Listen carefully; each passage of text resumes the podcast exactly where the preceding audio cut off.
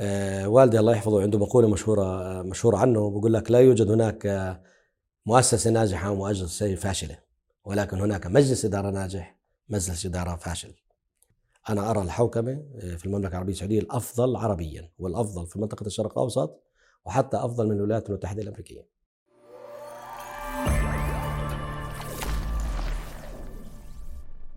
هنا نلهم العالم.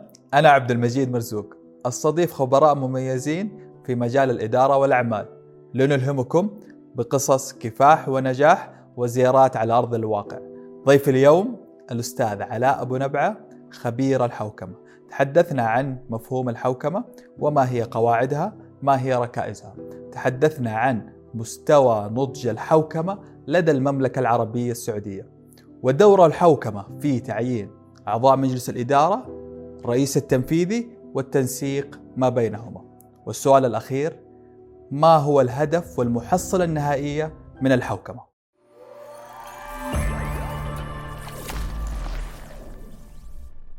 وحييك أستاذ علاء. الله يبارك فيك حياكم الله تحية الدوم الله يعطيك العافية. في أحد الهوايات كرة المضرب كرة التنس. صحيح. بس حغلبك فيها ترى. إن شاء الله يا رب.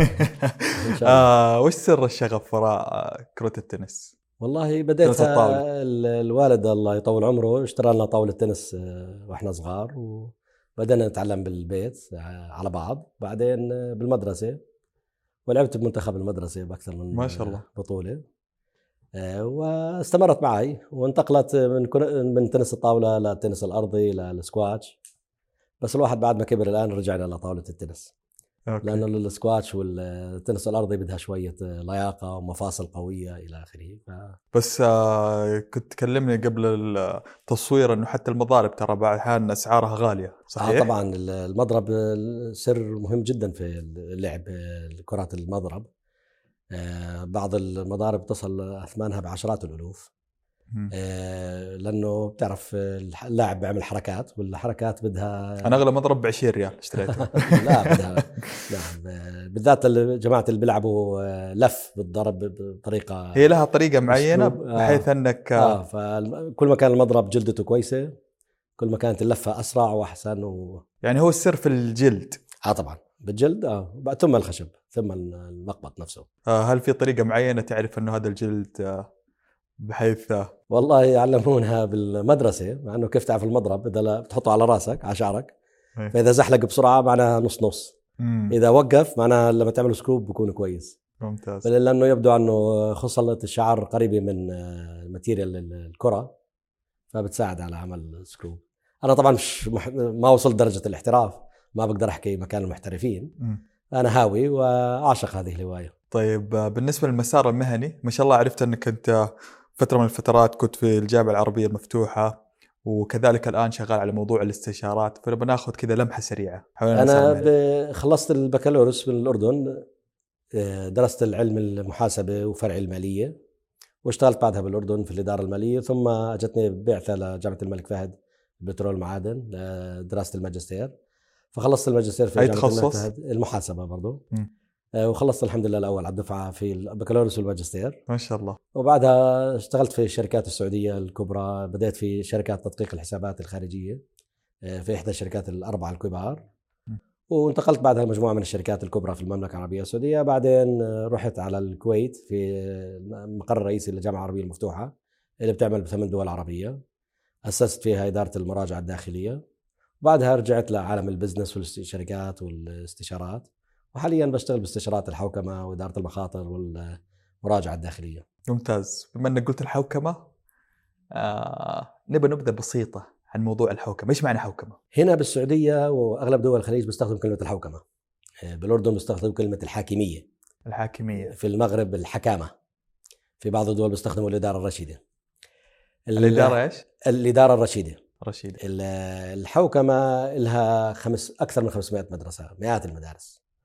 وكل مدرسة تبنى تعريف خاص فيها آه، إلى آخره. وعدا عن ذلك أنه المهنيين كل واحد تبنى تعريف يتلائم مع مهنته. فلو سألت مثلا آه، مستشار قانوني أو جماعة القانون بيعرفوها من منظور قانوني يعني عبارة عن مجموعة من القواعد واللوائح والنظم التي يجب الالتزام بها لتنظيم العلاقات بين الأطراف المختلفة. لو سألت آه، جماعة المحاسب اللي أنا منهم في الأصل بيعرفوها من تعريف محاسبي عنه هي القواعد والنظم اللي تضمن حماية الموارد والحقوق والقيم الصحيحة والإفصاحات الصحيحة للنتائج المالية إلى آخره، لو جمعت لو سأل جماعة الإدارة وهم أكثر ناس مظلومين بهذا الموضوع، ليش؟ لأنه هو أصلا علم إداري.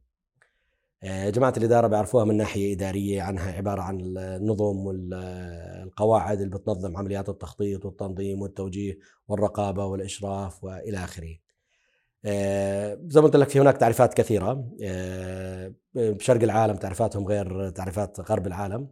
في تعريفات طويلة في تعريفات قصيرة. هل هي منتسبة إلى قطاع معين؟ يعني تحت إدارة قانونية تحت إدارة المحاسبة ولا؟ والله هي آه، شوف خلينا ننظر قبل ما نحكي عن الحوكمة العلوم تصنيف العلوم. في عندنا علوم طبيعية زي الأحياء والكيمياء والفيزياء وفي عندنا علوم شرعية وفي عندنا علوم اجتماعية وفي عندنا علوم شكلية آه، مثل الرياضيات والمنطق إلى آخره.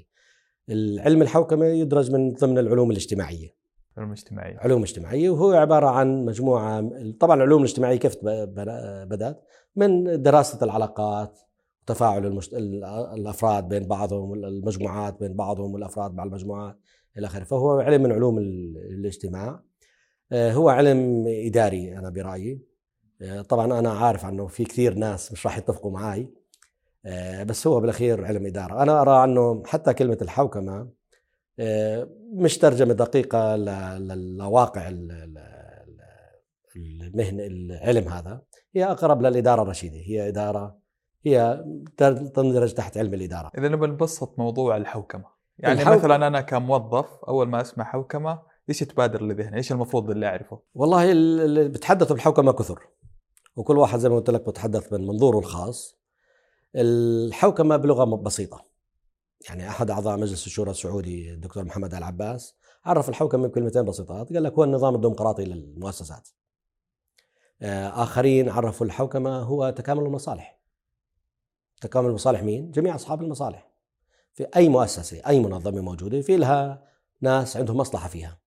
سواء من داخل المنظمة نفسها اللي هم الملاك المساهمين الاداره التنفيذيه الموظفين هذول يعتبروا أصحاب مصلحة داخليين. وفي عندنا أصحاب مصلحة خارجيين زي الحكومة زي المجتمعات الأعمال زي المستثمرين زي المحللين زي عائلات الموظفين زي المجتمع المحيط بالمؤسسة. المجتمع له حق في هذه المؤسسة عنه المؤسسة ما تضره على سبيل المثال.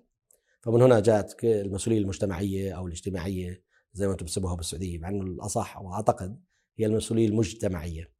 فالحوكمة آه، آه، لها كثير أطراف مؤثرة فيها وتتأثر فيها وهذول كلهم لهم مصالح يجب حفظها آه، بشكل عام. هل الحوكمة ضرورية لكل الشركات لكل المنشآت؟ الحوكمة شوف هل هي ضرورية؟ ضرورية.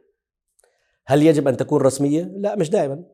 يعني أبانا ما شاء الله كان عندهم شركات ناجحة. بس ما كانوا يعرفوا إيش على الحوكمة. نحكي والله ما كانوا كان ما كانوش ناجحين. لا كانوا ناجحين. فينا شركات عمرها شركات عائلية وشركات مدرجة ومؤسسات كثيرة كانت ناجحة قبل نشأة علم الحوكمة، علم الحوكمة يعني بدأ عام 1992 فبدأ في بريطانيا صح بدأ بالقطاع الخاص ثم انتقل لباقي القطاعات القطاع العام والقطاع الغير هادف للربح. بس الحوكمة هي ضرورية. هل يجب أن تكون رسمية؟ مش شرط تكون رسمية. بس أفضل عنها تكون رسمية؟ كل ما كبرت المؤسسة. كل ما كبر الحوكمه لازم تكون مكتوبة؟ لا أفضل عنها تكون مكتوبة. يعني خليني دائما بعطي مثال. بقول بسال الناس بقول لهم شو أطول آية في القرآن الكريم؟ كثير من الناس بيقولوا لي أطول آية في القرآن الكريم هي آية الدين. هي صح اسمها آية الدين عند الشرعيين بس أنا بسميها آية التوثيق. ربنا وضع فيها 13 أو 19 قاعدة توثيق. يا أيها الذين آمنوا إذا تدينتم بدين إلى أجل مسمى فاكتبوه. فالكتاب هي أصل. هي الأصح في أي بزنس وحتى بنفس الآية لا تسبوا أن تكتبوه كبيرا أو صغيرا. فالأصل الكتابة. الكتابة سر النجاح. وأنا سألت مجموعة من القضاة قبل فترة في دورة تدريبية سألتهم آه، لو هناك توثيق صحيح بيصير في عالم الأعمال هل حجم القضايا المعروضة لكم بتقل؟ جميعهم قالوا تقل وبنسب كبيرة جدا جدا جدا قد تصل إلى 70 80 90% الكتابة الكتابة مهمة جدا بالذات لما يكون هناك عدة أطراف. هذا يمكن أهم نقطة اللي هو ما بين الأطراف. لكن هل يمديني أعرف الحوكمة بطريقة أخرى؟ انه الحوكمة هي دليل السياسة والإجراءات للشركات؟ هي السياسات والإجراءات هي جزء بسيط هي وسيلة في الحوكمة. يعني جزء من توثيقنا نوثق سياساتنا وإجراءاتنا وأدلة عملنا ونوضح لكل الموظفين والمسؤولين واجباتهم صلاحياتهم مسؤولياتهم إلى آخره. فهي جزء بسيط. أنا أرى أن الحوكمة هي منظومة عمل هي ثقافة عمل. إن لم يجب أن يؤمن فيها جميع العاملين في المؤسسة آه، وبالذات قيادة هذه المؤسسة. أعطيني مثال لها. معلش ما فهمت الصورة الكاملة. أبغى مثال لها. مثال حي. للحوكمة. للحوكمة أيوة. الحوكمه أنا بشبهها زي أي نظام حيوي في جسم الإنسان زي مثلا الدوره الدمويه الدورة الدموية تسري في جميع أعضاء جسم الإنسان وليست محصورة في عضو فبالتالي هي تخدم جميع أعضاء الجسم الإنسان. آه، أنا أرى أن الحوكمه هي منظومة عمل لها قواعد وأسس ومبادئ وممارسات آه، وتتأثر بالأشخاص بالذات أصحاب المصلحة الداخليين بالذات في الإدارة العليا. وأيضا تتأثر بأصحاب المصالح الخارجيين ليه؟ لأنه أصحاب المصلحة كل واحد له مصلحة كل واحد له حاجة. المالك بده يعظم رأس ماله وربحيته. الموظفين بدهم حقوقهم ورواتبهم تيجيهم on time أنا كمثلا مستهلك اشتريت مثلا سيارة من وكاله أنا من صرت صاحب مصلحة بهذه الشركة. ليه؟ لأنه السيارة مثلا مكفولة ثلاث إلى خمس سنوات. فأنا من مصلحتي انه تبقى الشركة اللي بعتني السيارة أن تبقى موجودة مشان وكالتي تضلها شغالة واستفيد منها. عدا عن ذلك حتى بعد انتهاء ضمان السيارة أنا من مصلحتي انها تبقى الشركة موجودة مشان إذا احتجت قطعة غيار ألاقيها موجودة ما اضطر أشتريها من برا واستنى أشهر حتى تجيني. مثلا أنا كمورد من مصلحتي أنه المؤسسة اللي بورد لها بضاعة أنها تبقى موجودة. ليه؟ مشان أضل أبيع وأضل أربح. فهي كلها مصالح. كل واحد له مصلحة تختلف حسب آه، أهدافه وتوجهاته إلى آخره. آه. ولذلك بحب أسميها بحب يعني أعرف الحوكمة بتكامل المصالح. تكامل, تكامل المصالح, المصالح. آه كلنا نستفيد. مش أنا أستفيد وأضرك. داخلي داخل الشركة وخارجها. نعم كل أصحاب المصالح لهم حقوق. يجب أن تحفظ. ولذلك لازم نكون عادلين في التعامل معهم. آه، نزيهين في التعامل معهم آه، نكون شفافين بالتعامل معهم آه، نسمح لهم بمساءلتنا إلى آخره. وهي من هنا نشأت قواعد الحوكمة اللي أغلب مدارس الحوكمة بتتحدث عنها اللي هي العدالة والنزاهة والشفافية والمساءلة. بس ممكن هذه القيم يمكن ركائز لكثير من المفاهيم مو بس مفهوم الحوكمة. طبعا. إيش الشيء اللي يميز الحوكمة؟ ما يميز الحوكمة قيادتها أعتقد. آه، لأنه قيادة المنظمة بتلعب دور كبير في نجاح منظومه الحوكمة. فإذا آمنوا فيها التنفيذيين؟ صار في عندنا التنفيذيين. ومجلس الإدارة. فإذا آمنوا فيها حتنجح منظومه الحوكمة. الحوكمة لو رجعنا لجذرها فيها حكمة. بدنا نكون عندنا حكمة في التعامل مع أصحاب المصالح المختلفين. فيها آه، أيضا آه، تحكم انه نعمل رقابه ما نترك الأمور آه، تسري بدون أي متابعة أي مساءلة أي محاسبة أي إشراف إلى آخره. فالحوكمة مفهوم جميل. بدنا نلخص إنه مبادئ الحوكمة اللي قلتها اللي هي النزاهة العدالة هن العدالة والنزاهة والشفافية والمساءلة. هذه تعتبر ركائز. ركائز. للأسف أغلب مدارس الحوكمة ركزت على هذه الركائز بشكل كبير جدا ولكن أنا أرى ركائز ركيزة مهمة جدا. ما تطرقت لها أغلب مدارس الحوكمة وهي ركيزة المشورة انه أي قرار بدنا نعمله بدنا نشاور أهل الاختصاص أهل المعرفة حتى يكون القرار سليم. فأرى هاي الركيزة يعني آه، إن شاء الله يعني يتم إضافتها. هي موجودة بشكل يعني آه، مش صريح بس كل ما كانت صريحة كل ما كان أفضل إلى آخره يعني ما يكون أحد يتحكم بالمؤسسة ويصدر قرار بدون الرجوع للمعنيين أو المتأثرين في هذا القرار. وكل ما كان قرار آه، جماعي كل ما كان القرار غطى جوانب الأمور أي أمر غطت كافة جوانبه من ناحية مالية من ناحية أخلاقية من ناحية قانونية من ناحية إدارة مخاطر من ناحية نواحي أخرى حتى من نواحي استدامة على سبيل المثال إلى آخره. كمختص وخبير في الحوكمة آه آه، نحتاج نعرف مستوى نضج الحوكمة في المملكة العربية السعودية. خلينا نبدأ من تسلسل تاريخي، الحوكمة بدأت في المملكة العربية السعودية شوي متاخر عن باقي الدول العربية اللي حواليها. ولكن مستوى التقدم اللي صار خلال آخر خمس سنوات من ناحية تشريعية أنا أرى الحوكمة في المملكة العربية السعودية الأفضل عربيا والأفضل في منطقة الشرق الأوسط وحتى أفضل من الولايات المتحدة الأمريكية. كتشريعات. نيجي كناحية تطبيق أيضا أراها الأفضل في المنطقة العربية ومنطقة الشرق الأوسط وأفضل من حتى الولايات المتحدة، ليش؟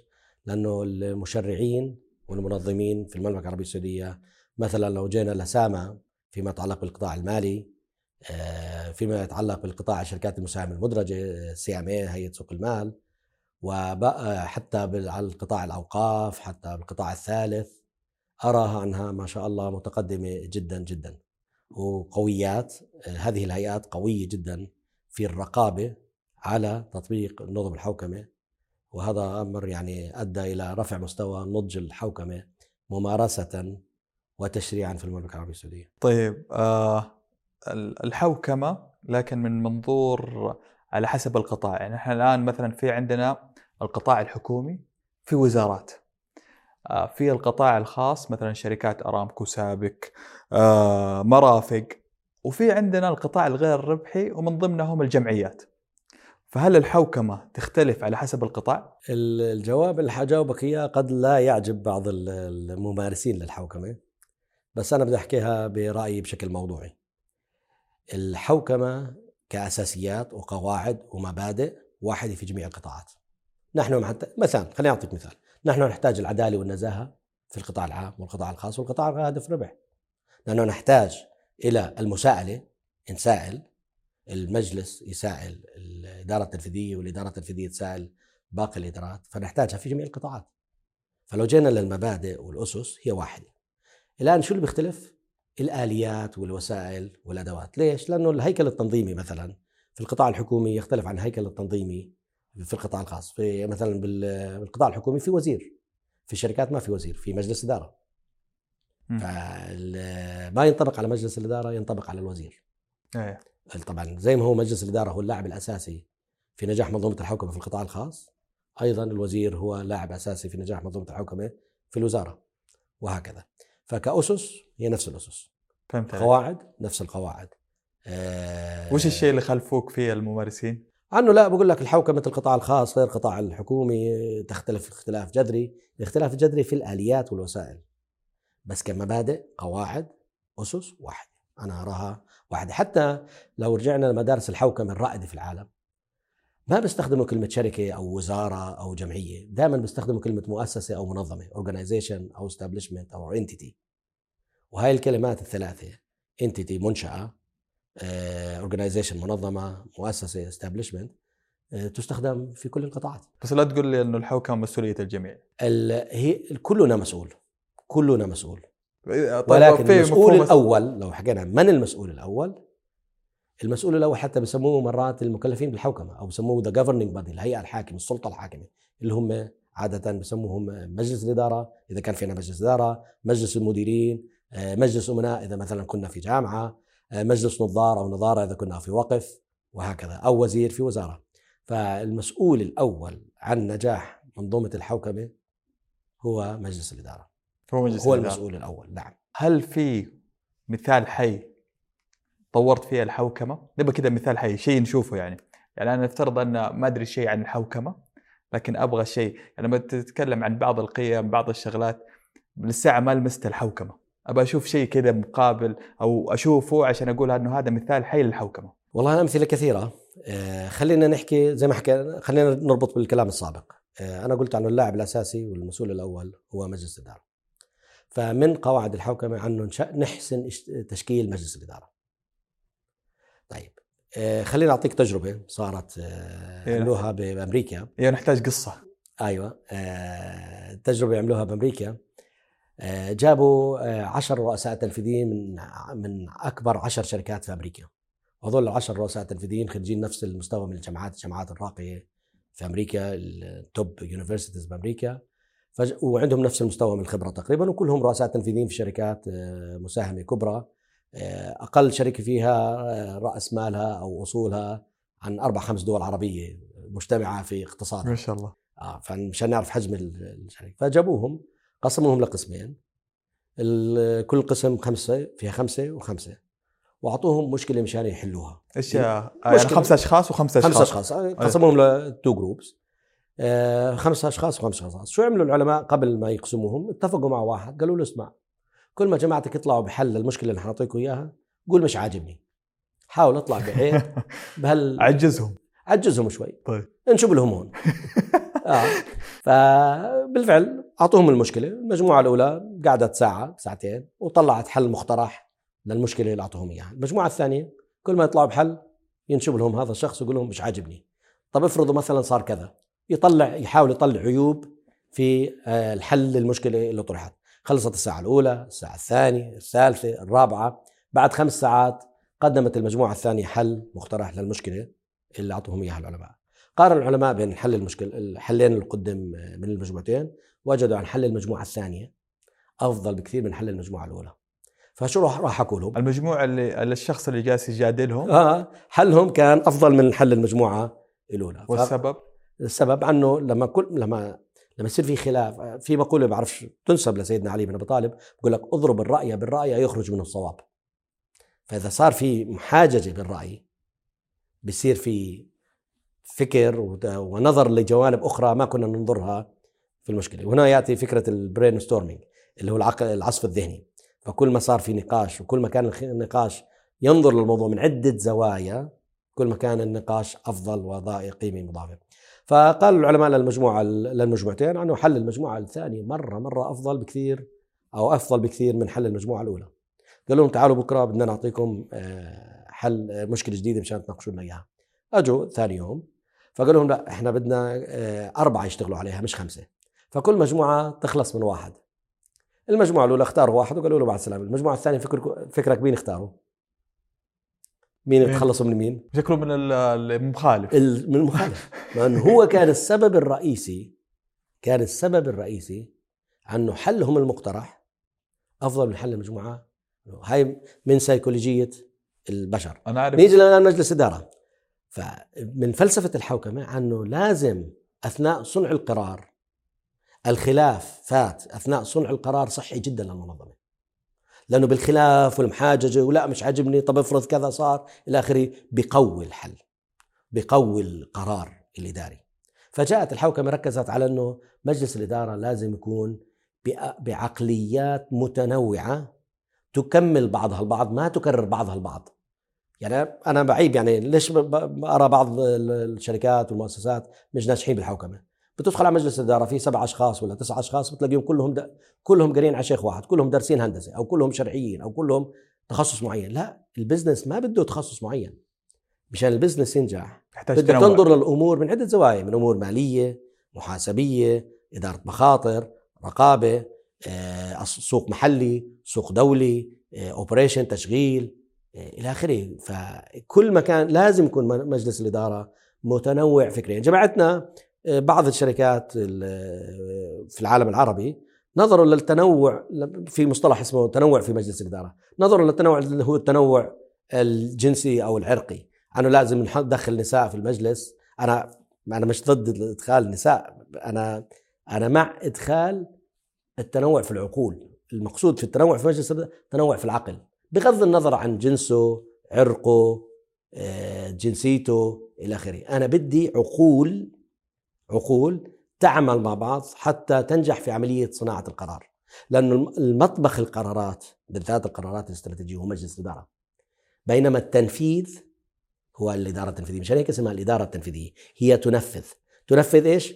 ما اتخذه وين؟ مجلس الإدارة. فالخلافات في الإدارة التنفيذية ابدا هي صحية.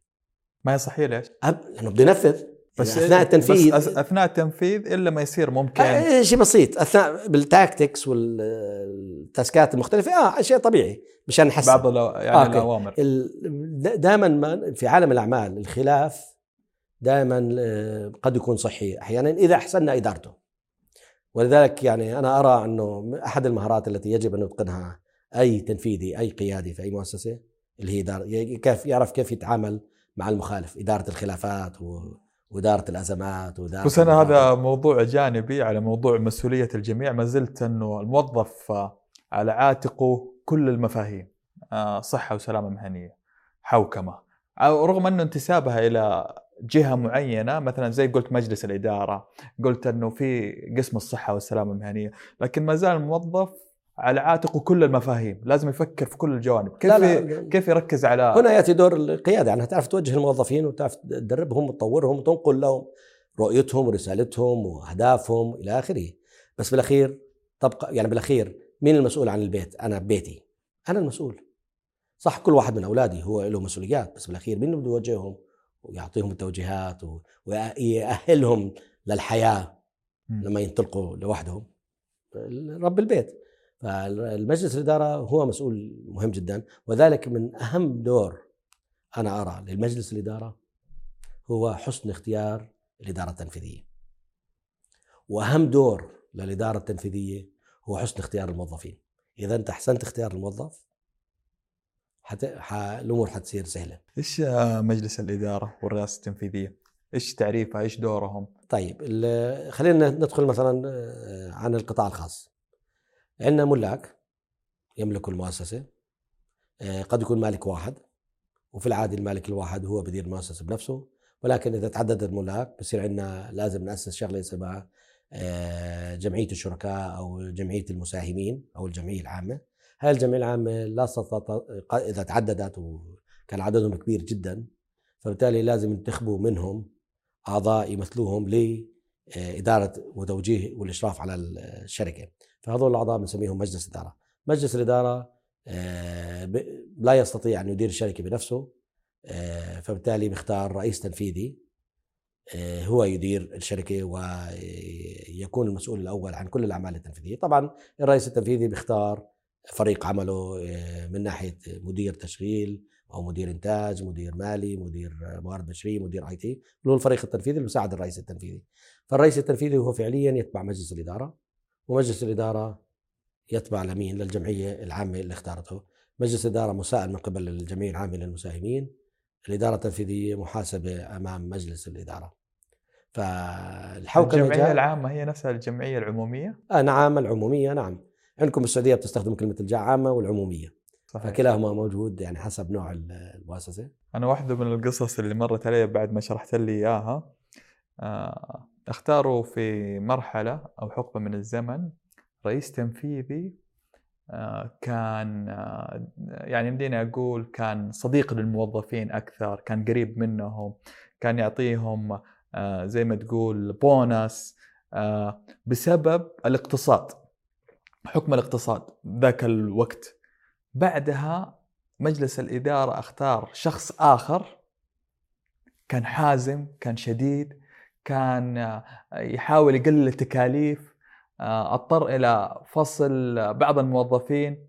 فهل هذا كله يعود اختيار الرئيس التنفيذي إلى مجلس الإدارة على حسب التوجه على حسب الرؤية؟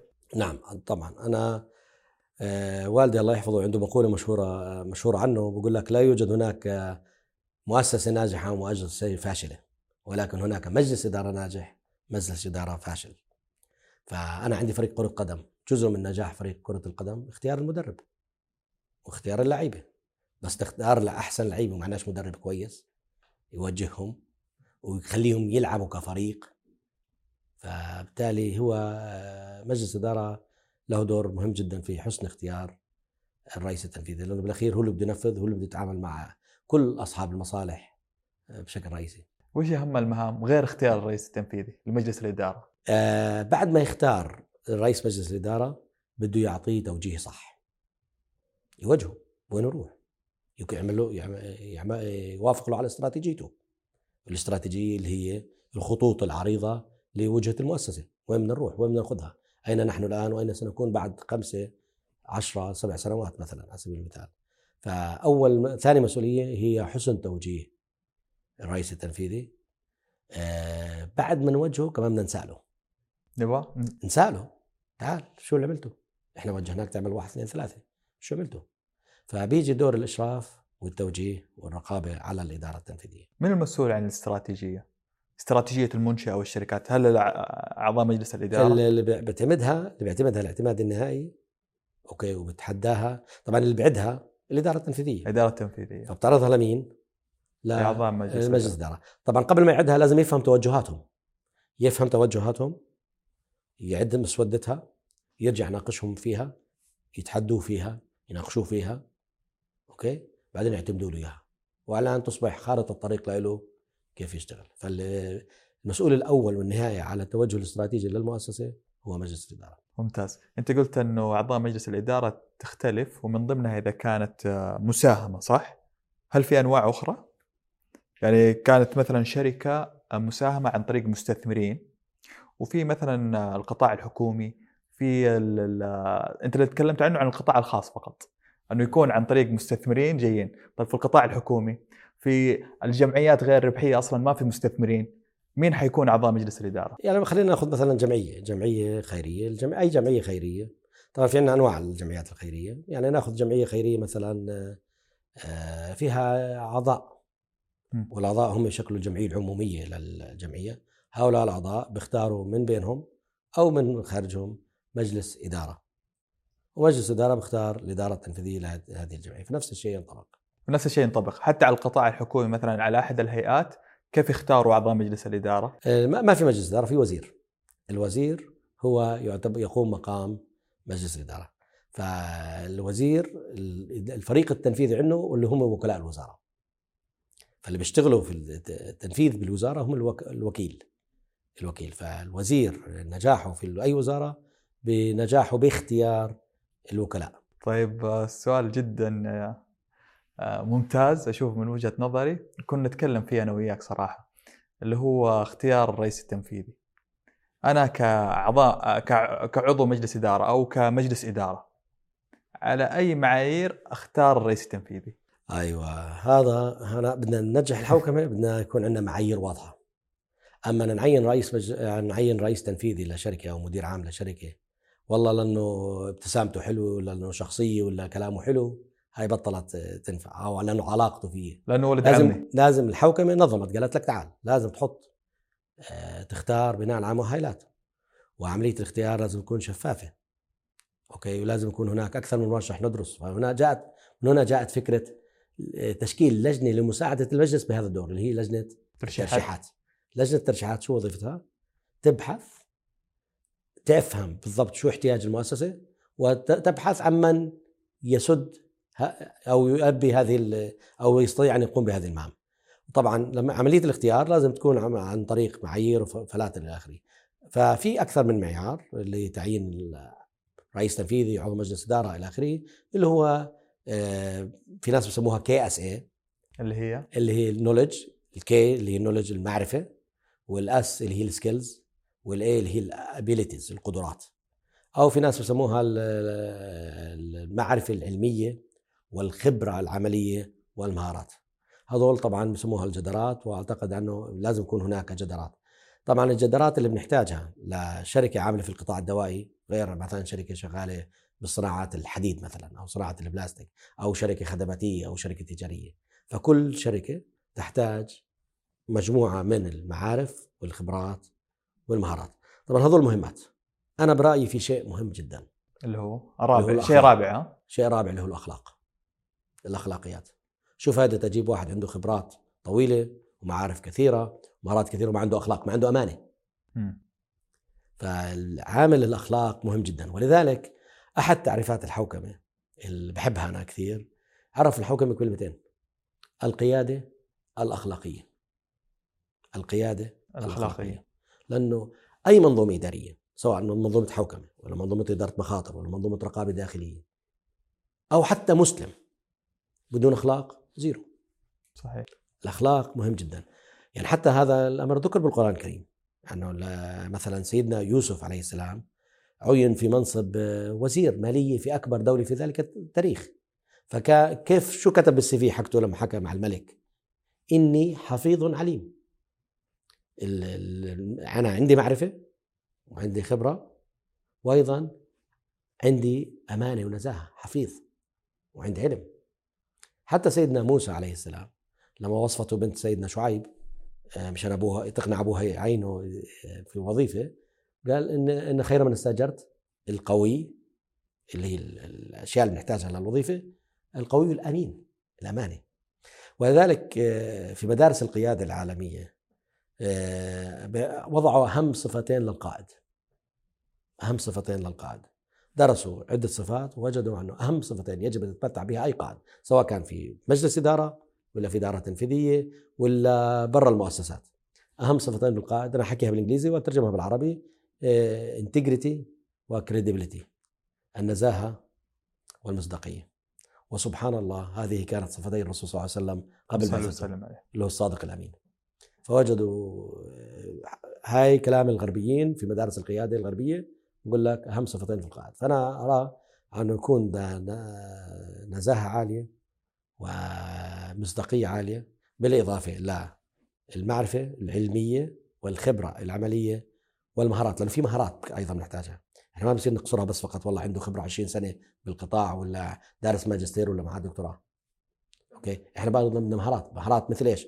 مهارات التعامل مع الآخرين مهارات التوجيه مهارات العرض إلى آخره مهارات التحدث مهارات الكتابة إلى آخره. بس أحس إنه مثلا ككتابة للمهارات للجدارات شغلات زي كذا آه، ممكن سهلة الكتابة لكن وقت التطبيق وقت ما ندخل في المعمل أحس في في حوسة في شيء صعب. آه، يعني كيف الموضوع... كيف نوصل هذا الشيء لهم؟ يعني كلام نظري موجود لكن كيف نسهله بشكل عملي؟ لحسن الحظ البحث العلمي تقدم بشكل كبير جدا وكل هاي الشغلات يمكن قياسها. يمكن قياسها. كل شيء يمكن قياسه. آه ناخذ مثال؟ الخبرة العملية يمكن قياسها. تحطه تعطي موقف وتقول له يلا اعطي اعطينا حل. هيك عرفت عنه عنده خبرة ولا ما عندوش خبرة. أوكي؟ المعرفة العلمية بامكانك تعمل له أسئلة. هل تعرف عن كذا؟ احكي لنا عن كذا إلى آخره. تعطي له مثلا تعطي له وضع العلمي. الشركة الحالي. ترى نحن خسرانين نبغى نربح. آه أعطيني خطة عمل أعطيني خطة عمل. الأخلاق يمكن قياسها. في كثير آه، علماء النفس طبعا قطعوا الموضوع بحثا. يعني كيف تقيس مصداقية الشخص نزاهته أمانته؟ في اسئله امتحانات. الشركات المحترمة بتتعاقد مع شركات متخصصة. تمتحن المتقدمين وتقيس مستوى نزاهته أمانته ومعرفته وخبراته. أنا أعتب على أنه يترك عملية التوظيف والترشيح لناس ما عندهم خبرة في هذا الجانب. هذا الموضوع علم كبير مش لا تكفي الخبرة العملية فيه بدها معرفة علمية في عملية قراءة الشخص اللي أمامه من ناحية من كافة النواحي. فهذا العلم آه، هل في مشرع منظم؟ كمرجع يعني مثلا لأعضاء مجلس الإدارة آه، بعض الترشيحات والمكافآت نعم آه، بعض الدول بعض الدول آه، وضعت معايير لتوظيف بعض المناصب.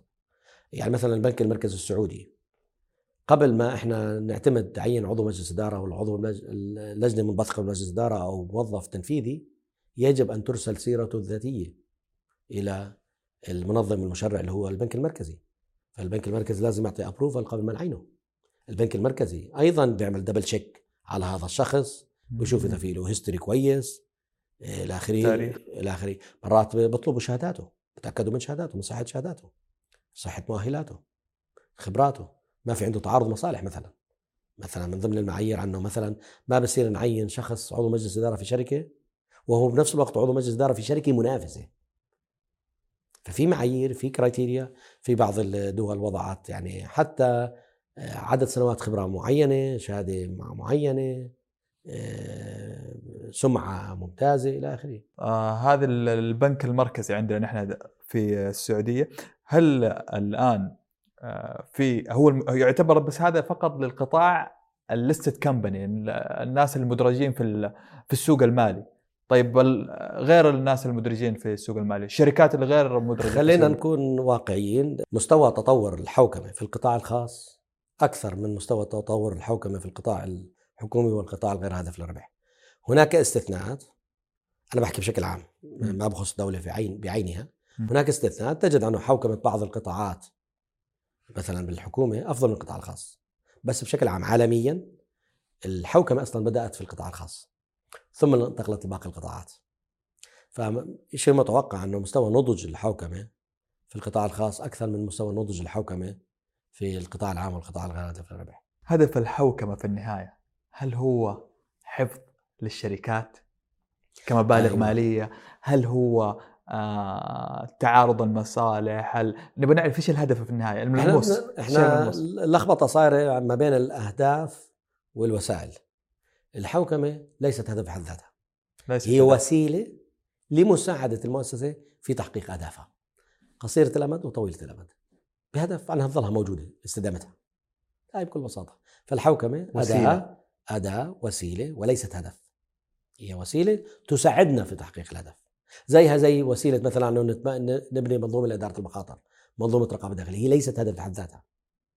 هي أدوات تساعدنا في تحقيق الأهداف. الآن عندنا نحن أعضاء مجلس إدارة.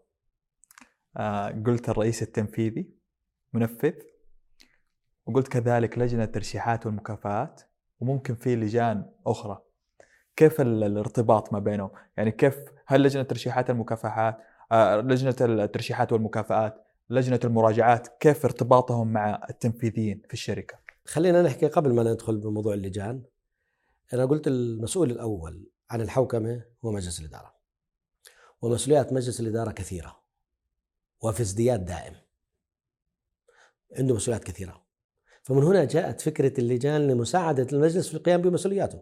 ال- المجلس مسؤولياته كثيرة. أحد الأدوار الرئيسية لمجلس الإدارة اللي هو آه، الرقابة على الإدارة التنفيذية. بما أنه عدد اجتماعات مجلس الإدارة محدود أربعة ستة ثمانية بالسنة آه، من هنا جاءت فكرة أنه نشكل لجنة لمساعدة المجلس في دوره الرقابي. إذا إذا اللجنة مش كافية في ممارسة الدور الرقابي جاءت فكرة أنه شكل لجان رقابية أخرى زي لجنة إدارة المخاطر لجنة الامتثال الر- الائتمان إلى آخره أيضا للمجلس له دور أيضا آه، رقابة آه، إشراف وتوجيه للإدارة التنفيذية فجاءت فكرة اللجان التنفيذية لمساعدة المجلس في دوره الت- التنفيذي فجاءت فكرة اللجنة التنفيذية، اللجنة المالية، اللجنة الاستراتيجية إلى آخره. المجلس لأنه مسؤول عنه حسن اختيار أعضاء اللجان وأيضا حسن اختيار الرئيس التنفيذي والإدارة التنفيذية فجاءت فكرة لجنة الترشيحات. أيضا المجلس دوره من أدواره انه يقيم أداء اللجان والإدارة التنفيذية والرئيس التنفيذي فجاءت فكرة لجنة المكافآت اللي هو بيقيم بعدين بيقترح المكافأة المناسبة بناء على التقييم طبعا بالسعودية سمحت آه، المشرع أنه ندمج لجنة المكافآت مع لجنة الترشيحات مشان هيك تسمع دائما لجنة الترشيحات ولجنة مكافآت. المكافآت نرجع للجنة المراجعة اسمها لجنة المراجعة وليس لجنة المراجعة الداخلية فهي تعنى بالمراجعة الداخلية والخارجية فمراجع الحسابات الخارجي على سبيل المثال يتم متابعة أدائه آه، من قبل ال- لجنة المراجعة وأيضا آه، إدارة المراجعة الداخلية في حال وجدت كإدارة أو إذا تم التعاقد مع طرف خارجي للقيام بمهام المراجعة الداخلية فيتم مراجعة أعمالها أعمالها وإشراف عليها واعتماد خططها ومراجعة تقاريرها آه، لجنة المراجعة. لا يوجد هناك ارتباط مباشر بين اللجان والإدارة التنفيذية. اللجان ترتبط بالمجلس. أوكي. والرئيس التنفيذي والمدير العام يرتبط بالمجلس. فبالتالي اللجان كل ما يصدر عن اللجان هو عبارة عن توصيات إلا إذا فوضت من المجلس لاتخاذ قرارات.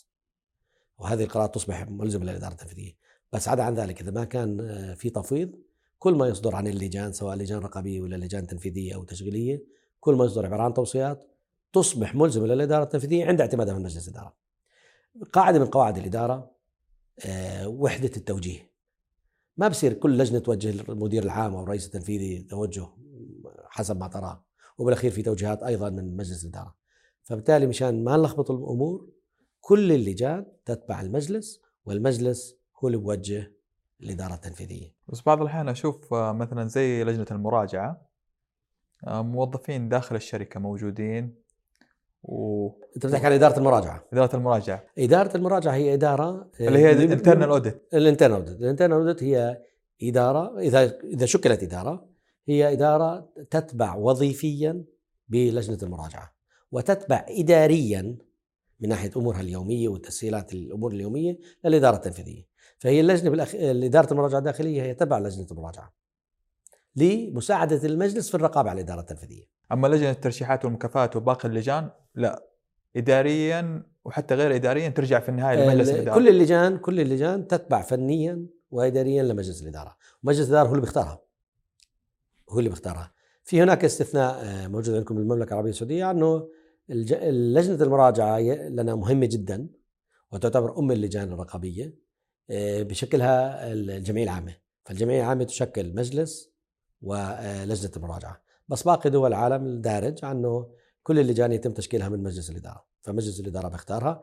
ممكن هذا أعضاء اللجان يكونوا أعضاء بالمجلس وممكن يكونوا من خارج المجلس. هذا اللي عضو مستقل وغير آه، مستقل؟ نعم. هي هي هذه نعم. نفسها ها؟ آه، لا ال- الأنواع العضويات. في عندنا ثلاث أنواع رئيسية للعضويات. عضو تنفيذي وعضو غير تنفيذي وعضو مستقل. شو الفرق بينهم؟ العضو التنفيذي هو عضو مجلس إدارة وله وظيفة تنفيذية. مثال ممكن ما ترى بعض الشركات الرئيس التنفيذي فيها هو رئيس تنفيذي وأيضا عضو في مجلس الإدارة. هذا بنعتبره عضو تنفيذي. في بعض الشركات مش دارجة بالسعودية بس برا السعودية أنه أيضا المدير المالي عضو في مجلس الإدارة فهذا نعتبره عضو تنفيذي فهو له دور تنفيذي وله وهو عضو في مجلس الإدارة. آه، هل هذا صحي ولا مش صحي إيجابي ولا إيش إيجابي؟ كل خيار سواء يكون رئيس تنفيذي عضو مجلس الإدارة أو ما يكون عضو مجلس الإدارة هذا له إيجابيات وله سلبيات. الحوكمة يعني هذا بالاخير بدنا نلتزم بأنظمة الدولة والمشرع وبعدين يخضع للاجتهاد للاجتهاد. آه، فهذا العضو التنفيذي. في إن عضو في مجلس الإدارة ليس له أي دور تنفيذي. أوكي؟ ولكن قد يكون مالك. يملك 20% من الأسهم 30% من الأسهم بس هو لا يدير. هو عضو مجلس الإدارة. بس ما يشارك بالإدارة التنفيذية. هذا بنسميه عضو غير تنفيذي. وإن عضو مستقل لا هو تنفيذي ولا هو غير ولا هو مالك. ولا له أي مصلحة مباشرة أو غير مباشرة مع المؤسسة. فهذا بكون حر برأيه مستقل برأيه. آه، مو- آه، ذا قيمة مضافة. هذا بحكم خبرته. نعم. هذا بحكم خبرته. يعني مثلا نفترض آه، قطاع الشركة قطاع مثلا آه، مالية. فأنا أجيب العضو المستقل من خبرة مالية من خبرة 25 30 سنة في قسم المالية. صحيح. ال- ال- الفكرة العضو المستقل جاءت أحد أهداف أنه يجيب عضو مستقل أنه يكمل الأعضاء مش يكررهم. أوكي؟ وبنفس الوقت يكون زي آه، يعمل ميزان في الآراء. ليش؟ لأنه ما هو ليس منحاز لأحد. لا هو منحاز لكبار المساهمين ولا هو منحاز للإدارة التنفيذية لأنه باخذ راتب هو ما عنده هو موضوع يعني مستوى الموضوعية بتكون أعلى مستوى الموضوعية. و- وهذا طبعا لما يعطي يعطي رأيه ما بنحاز لطرف على حساب طرف آخر. هو بيعطي رأيه كما يراه آه، من خبراته ومعارفه وأخلاقياته. صحيح للمؤسسة كل ويخدم جميع أصحاب المصالح.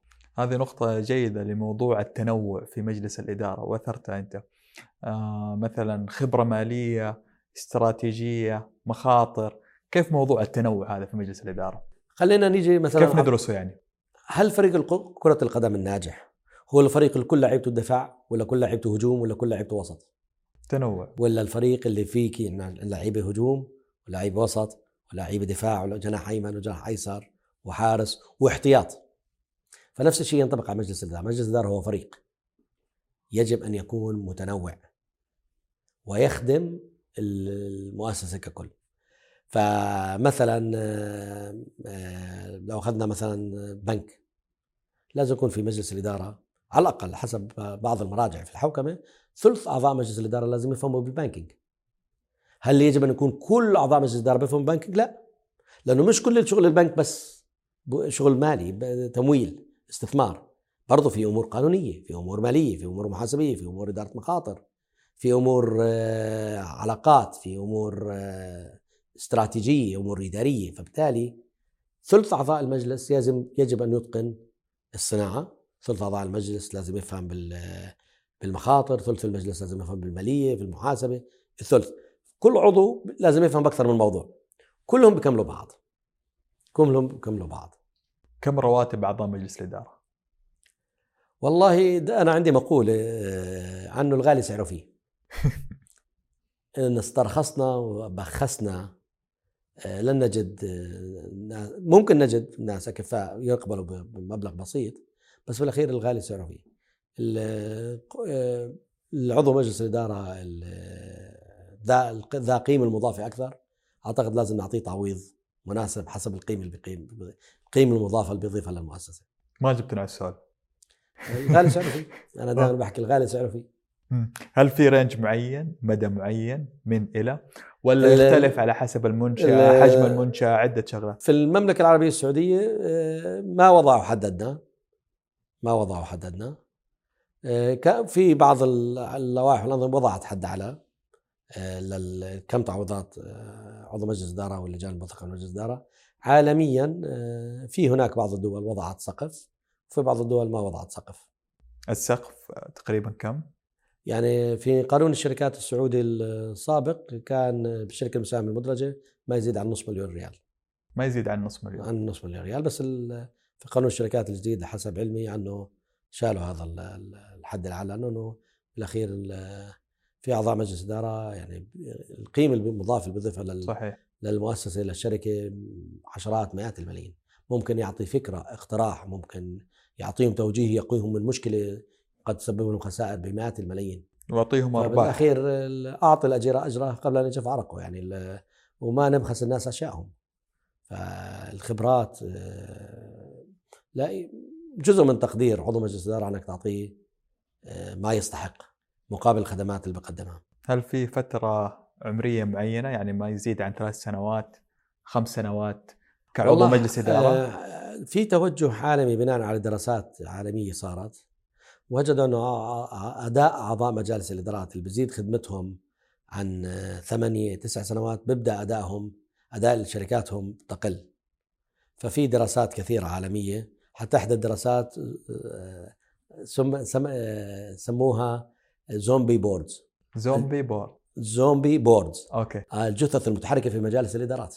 إيوه. بقول لك انه ما- إذا زادت عدد سنوات خدمة أعضاء مجالس الإدارات أنه بيبدأ أداء المؤسسة يقل دراسات ولذلك بعض المشرعين بعض الدول زي هونغ كونغ وتايوان واليابان وألمانيا وغيرها من الدول وضعت آه، قالت انه عضو مجلس الإدارة يجب أن لا يخدم أكثر من 8 9 إلى 12 سنة. هنا بالمملكة العربية السعودية في توجهات أنهم يضعوا حد أقصى لعدد الدورات اللي بيخدم فيها عضو مجلس الإدارة بهدف أن تأتي دماء جديدة وأفكار جديدة إلى آخره، ما السعودية ما منعت أنه بعد ما يطلع يرد يرجع مرة ثانية، بس كل ما جددنا الدماء وانت عارف إحنا نعيش في عالم سريع التقلب، سريع التغير إلى آخره، الجمود آه، مش صحي. فبدك ناس يتابع التغيرات والتغيرات اللي بتصير في العالم كثيرة جدا. تغيرات اقتصادية سياسية اجتماعية تكنولوجية تشريعية بيئية شيء مهول جدا. التسارع الأحداث كبير جدا. فإحنا بدنا دائما متابعة. حتى الآن بعض بعض الدول آه، قال لك أنه بدوا يقيسوا متوسط أعمار أعضاء مجالس الإدارة. أن يكون كلهم آه، بفئة عمرية فوق السبعين فوق الستين ما بيحفظوها بعض الشركات. بقول لك لا لازم يكون عندنا ناس كمان آه، صغار بالسن. ليه؟ لأنه مثلا ال technology قاعدة بتتغير بشكل كبير جدا. فعادة اللي بيتقن ال technology مش الكبار السن الصغار السن. لأنه يعني اللي بتخرج IT إذا ما طور حاله وتابع بعد عشر سنين كل اللي تعلمه بالجامعة expired صحيح. مثلا. صحيح. فدائما بتلاقي الشركات ال technology دائما متوسط أعمار موظفينها قليل جدا. والشركات وال business الان بدأ يقوم بال technology. فايضا لازم يكون في عضو في مجلس الإدارة بيفهم بال technology اللي هو العصب لل business اللي هو العمود الفقري لل business صحيح. فالعمر مهم جدا. التنوع العمري في عضوية مجالس الإدارات مهم جدا بالإضافة للتنوع زي ما قلت لك المعرفي. والعلمي والمهاراتي إلى آخره. قرار مجلس الإدارة جدا حساس. ممكن يؤدي إلى إفلاس الشركة وممكن أربح الشركة ملايين. صحيح. كيف أتأكد أنه قراري مليون بالمية صح؟ ما في. إمكانية أن نتأكد. لا يعلم الغيب إلا الله سبحانه وتعالى، إحنا علينا نجتهد. وجزء من هذا الاجتهاد انه أي قرار نمرره بمجموعة من الفلاتر. أول فلتر للقرار عنه المنفعة والتكلفة. هل المنافع المترتبة على هذا القرار تفوق التكلفة ولا لا؟ هذا فلتر الاقتصادي أو المنفعة والتكلفة. أيضا القرار لازم يمر بفلتر آخر، هل قرارنا قانوني ولا غير قانوني؟ ما بصير إحنا نتخذ قرار غير قانوني. أيضا في فلتر ثالث هل المخاطر المترتبة على قرارنا نستطيع أن نديرها ولا لا طبعا كلمة مخاطر تشمل التهديدات والفرص أي قرار قد يخلق تهديدات وقد يخلق فرص هل نحن عندنا القدرة أن ندير هذه التهديدات والفرص أيضا القرار يجب أن يمر بفلتر. هل قرارنا ضمن استراتيجيتنا ولا لا؟ إحنا استراتيجيتنا نمشي سيدة. هل هذا القرار مخلينا نحيد يمين ولا يسار؟ فلازم كمان في فلتر الاستراتيجية. أيضا هناك عدة فلاتر في فلتر مهم جدا أيضا. هل قرارنا أخلاقي؟ مش كل شيء قانوني أخلاقي. مش كل شيء قانوني أخلاقي. فايضا لازم نمر من ناحية أخلاقية. الآن في فلاتر داخل جديدة عن فلتر التأثيرات البيئية للقرار. هل قرارنا سيترتب عليه مشاكل بيئية ولا لا؟ حيترتب علينا مساءلة من اللي بيراقبوا البيئه هل قرارنا ممكن يلوث البيئة؟ Okay. هل قرارنا آه، بضر آه، صح فئة من أصحاب المصالح ولا لا؟ ففي فلاتر. إحنا علينا أن نجتهد. بالأخير النجاح والتوفيق بيد الله سبحانه وتعالى. إحنا علينا أن نجتهد وهذا الاجتهاد يجب أن يثبت في أوراق عمل مجلس الإدارة. ليه؟ لأنه مجلس الإدارة سيساءل مساءل من قبل المساهمين. فبالتالي يعني 5% من المساهمين أو 2% من المساهمين أو 10% من المساهمين حسب التشريعات الدولة تختلف من دولة لدولة ممكن يسالوا المجلس. فمجلس الإدارة عضو مجلس الإدارة الآن أصبح تحت مسؤولية كبيرة جدا. بطل موضوع عضو عضويه مجلس الإدارة شغلة تشريفية. صارت فيها مساءلة ومسؤولية.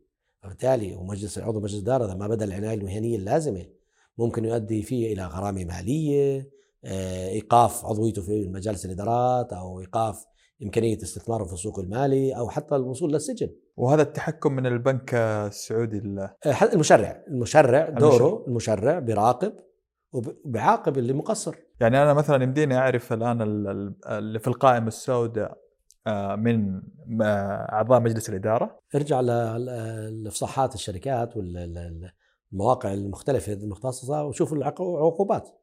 بالعقوبات في تشهير الفلان تم تم إيقاع عقوبة عليه 100000 ريال 200000 ريال ومنعه من تداول الأسهم أو دخول السوق المالي موجود بلائحه العقوبات ومنشورة يصير فيها إعلان بحيث طبعا طبعا طبعا فبنعرف مين مين المقصر مين سمعته كويسة مين اللي سمعته مش كويسة. طيب قبل وصولنا للقائمه السوداء. أنا ما بعرف إذا في قائمة سوداء ولا لا معينة.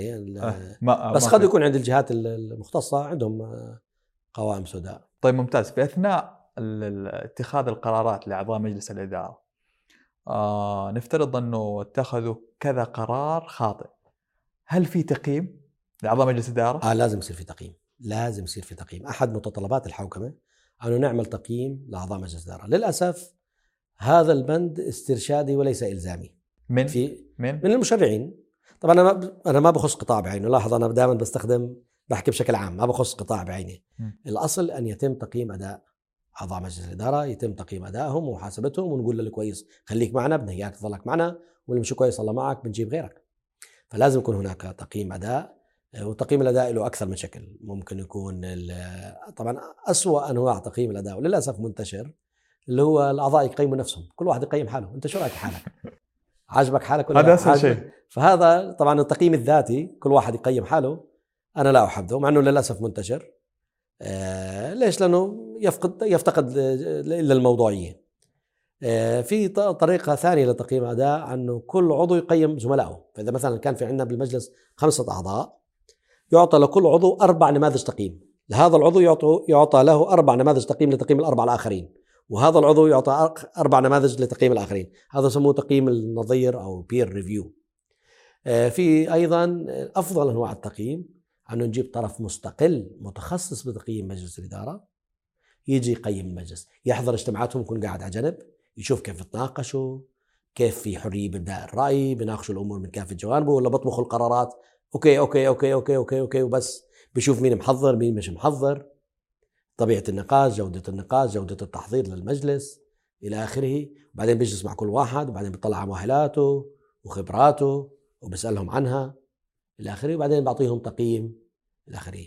فلازم يعني أن نقول للمحسن احسنت وللمسيء اسات هل آه، لجنة ترشيحات المكافآت يخش بعض الأحيان في موضوع التقييم هذا هو دورهم الرئيسي هذا دورهم الرئيسي هذا دور الرئيسي فأنا ما أجيب أنا أجيب طرف خارجي على حسب هم رأيه. هم بيختاروا الطرف الخارجي اللي بيعمل هذا التقييم وفي بع- تجارب جدا رائعة لكثير جهات في المملكة العربية السعودية جابوا متخصصين من آه، في تقييم أداء مجلس الاداره وأعطوهم فيدباك آه، رائع جدا يعني أعطوهم تغذية راجعة جدا رائعة. وش هي أهم المعايير؟ ال- المعايير طبعا هل هو مناسب ولا مش مناسب؟ قد أن يكون مناسب لهذه الشركة ومش مناسب شركة ثانية. يعني قد هذا لا يعيب هذا الشخص. هو غير مناسب لهذه الشركة ولكن مناسب شركة ثانية. Okay؟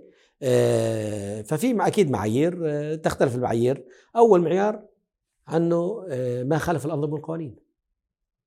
ما يحكي عن حاله مستقل وهو مش مستقل فعليا. على سبيل المثال. Okay؟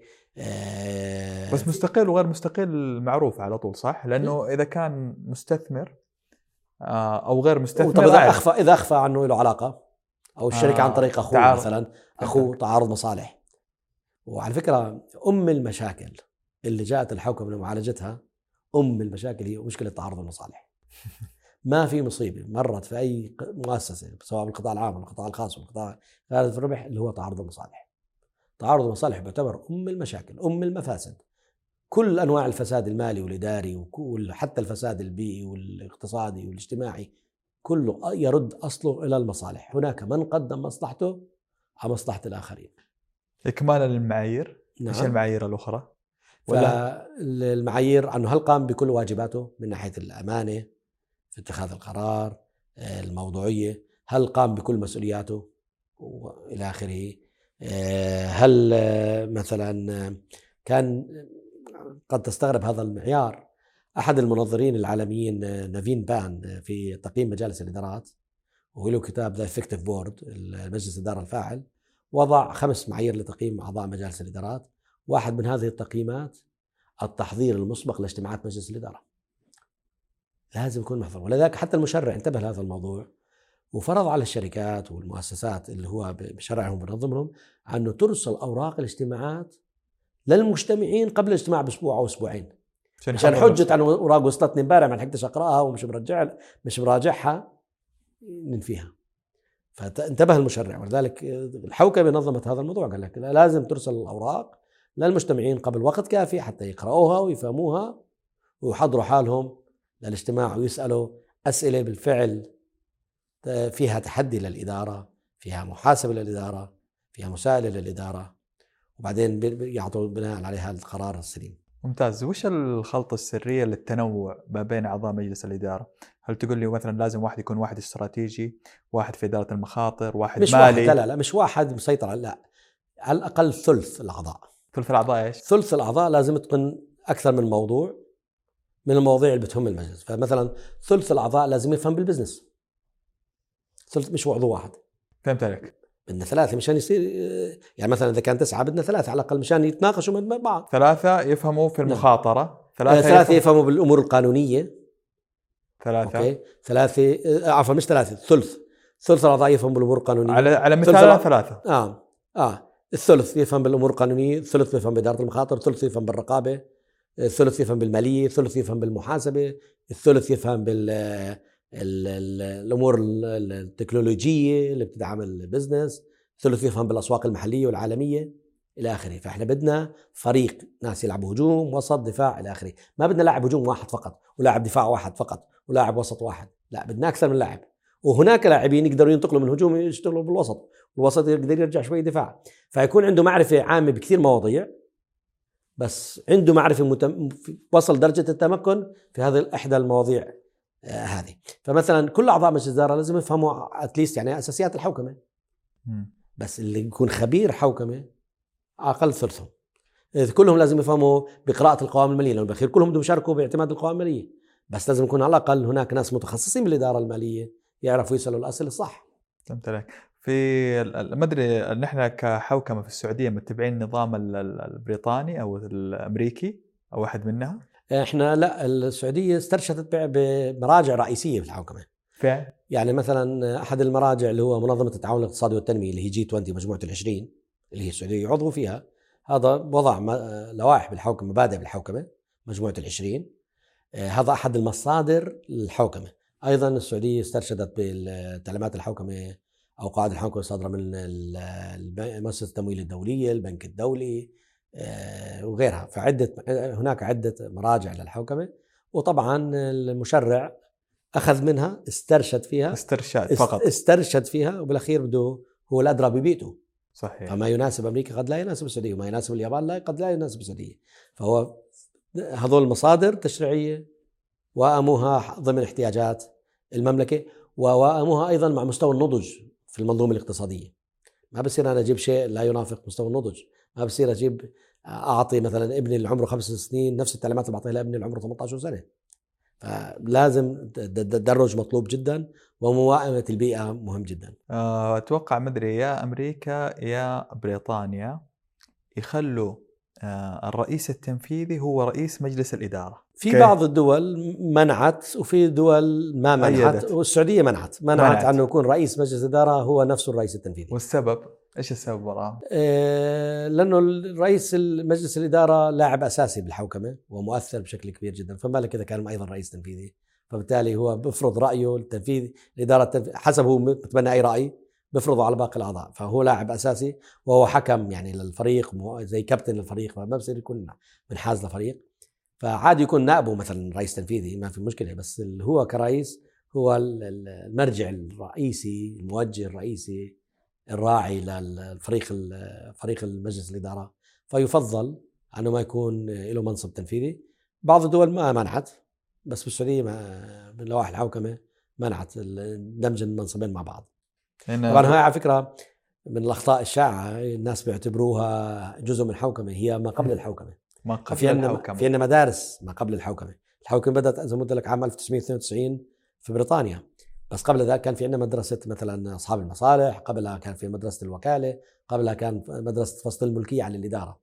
ففي هي جاءت من من النظريات السابقة أنه يا جماعة الخير ما تخلوا رئيس مجلس إدارة هو نفسه الرئيس التنفيذي. ننتقل إلى أسئلة الجمهور. آه وأنا أشوف سؤال جدا مهم اللي هو سؤال مصفوفة الصلاحيات.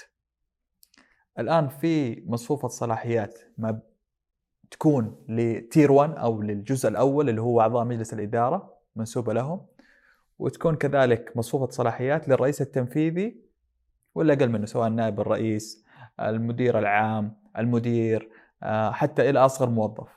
فيقول أغلب مشاكلنا كلها بسبب مصفوفة الصلاحيات. أنا ما يمديني أتخذ قرار بسرعة لأنه مرجعي مجلس الإدارة. أنا أتخذ قرار بسرعة لكن ممكن يكون خاطئ بسبب مخاطرة وبسبب أنه كل شيء يتحمل على المدير أو على المدير العام أو الرئيس التنفيذي فكيف آه، آه، نحكم مصفوفة الصلاحيات بشكل أو بستاندرد نرجع له؟ مصفوفة الصلاحيات هو علم بناء اعداده آه، مبني على العلم. فأي مصفوفة صلاحيات اولا لازم تراعي القوانين والأنظمة. يعني ما بصير أنا أعمل مصفوفة صلاحيات وأعطي صلاحية تخالف الصلاحية الموجودة في النظام الأساسي للمؤسسة. فنظام الشركة الأساسي أو النظام الأساسي لأي مؤسسة في هناك صلاحيات للجمعية العامة وفي هناك صلاحيات لمجلس الإدارة محددة آه، بالنظام الأساسي. فلما نبني مصفوفة الصلاحيات لازم تكون موافقة للنظام الأساسي موافقة للأنظمة والقوانين أوكي؟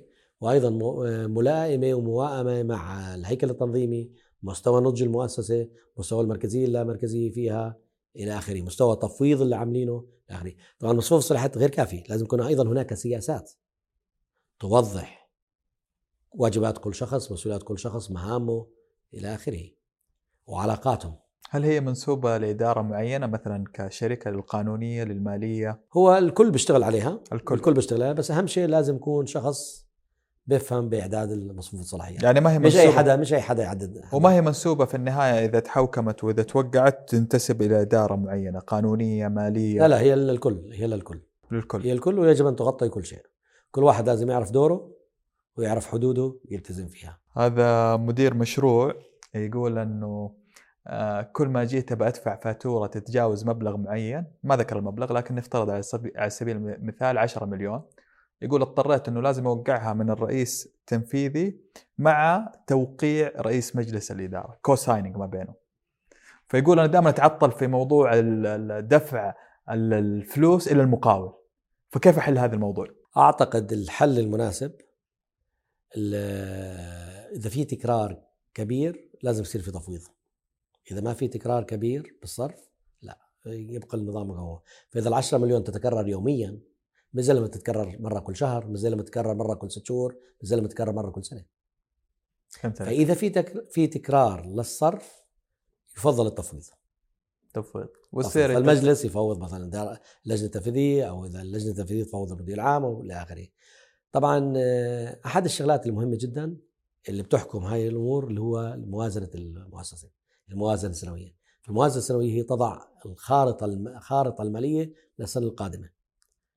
فإذا عملنا موازنه صح عملية الاعتمادات بتصير أسهل. آه ننتقل إلى الجزء الأخير اللي هو كلمة أخيرة من الملهم كثير ناس بيسألوني على كيف أكون مميز بشغلي، كيف اصير number 1 بالحوكمة، كيف أصير number 1 بإدارة المخاطر، كيف أصير number 1 بالهندسة، كيف أصير number 1 أنا عندي دائما نصيحة عندي خمس نصائح وكل نصيحة تتكون من كلمة واحدة. النصيحة الأولى اقرأ، النصيحة الثانية اقرأ، النصيحة الثالثة اقرأ، النصيحة الرابعة اقرأ، النصيحة الخامسة اقرأ، بصراحة ما عندي إلا هالخمس نصائح. اقرأ، اقرأ هو أول كلمة نزلت من القران الكريم. سر النجاح في الدنيا والآخرة القراءة. القراءة لا تعني أنك نقرأ كتاب. ممكن نقرأ ممكن نسمع زي هذا البودكاست وغيره من البودكاست البودكاستات. بعرف شو جمع بودكاست. أوكي. آه، نسمع ونقرأ لمن سبقنا وأصحاب الخبرة والمعرفة إلى آخره. هناك عمرين للإنسان. هناك عمر جسدي مرتبط بتاريخ الميلاد وهناك عمر عقلي. هناك من عمره الجسدي 20 سنة ولكن عمره العقلي 50 سنة. هناك من عمره الجسدي 60 سنة بس لكن عمره العقلي 20 سنة. كيف يقاس أحد مقاييس العمر العقلي؟ عدد الكتب. هناك من اللي قرأ 100 كتاب. أوكي؟ مش زي اللي قرأ 1000 كتاب مش زي اللي قرأ 10000 كتاب. شو يعني كتاب؟ الكتاب هو عصارة فكر وخبرات ومعارف. مؤلف الكتاب وضعها في الكتاب. فإحنا كيف نحصل على شهادة البكالوريوس؟ يعني مثلا أنا لما حصلت شهادة البكالوريوس في المحاسبه اللي كان برنامج المحاسبة 132 ساعة، كم مادة محاسبة أخذت؟ فعليا اخذتهم تقريبا ما بين 17 إلى 20 مادة محاسبة، باقي المواد طبعا مواد كلية وحرة جامعة إلى آخره، يعني بمعنى قرات 20 كتاب أو 15 من 17 ل 20 كتاب. فقراءتك للكتب تكسبك معارف. طبعا اختيار الكتاب مهم جدا. آه، مراجع الكتاب طبعا مهمة جدا.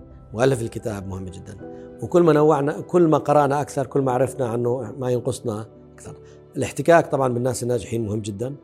الاحتكاك بأصحاب الخبرات مهم جدا. الاستماع الجيد للآخرين مهم جدا. وأسأل الله التوفيق لنا ولكم دائما حابين نشكرك صراحة أستاذ علاء على أعرف أنك مسافر جاي عشان تصور البودكاست وكذلك الآن عندك رحلة أخرى فالله يعطيك الصحة والعافية. بارك الله فيك. في نهاية الحلقة بس حابين تتوجه للكاميرا وتقول شعار القناة يلا لنلهم العالم. يلا لنلهم العالم. وإلى الأمام دوما. يلا نفيد المجتمع. هذا الفيديو صنع لكم من القلب. سلام يا حبايب.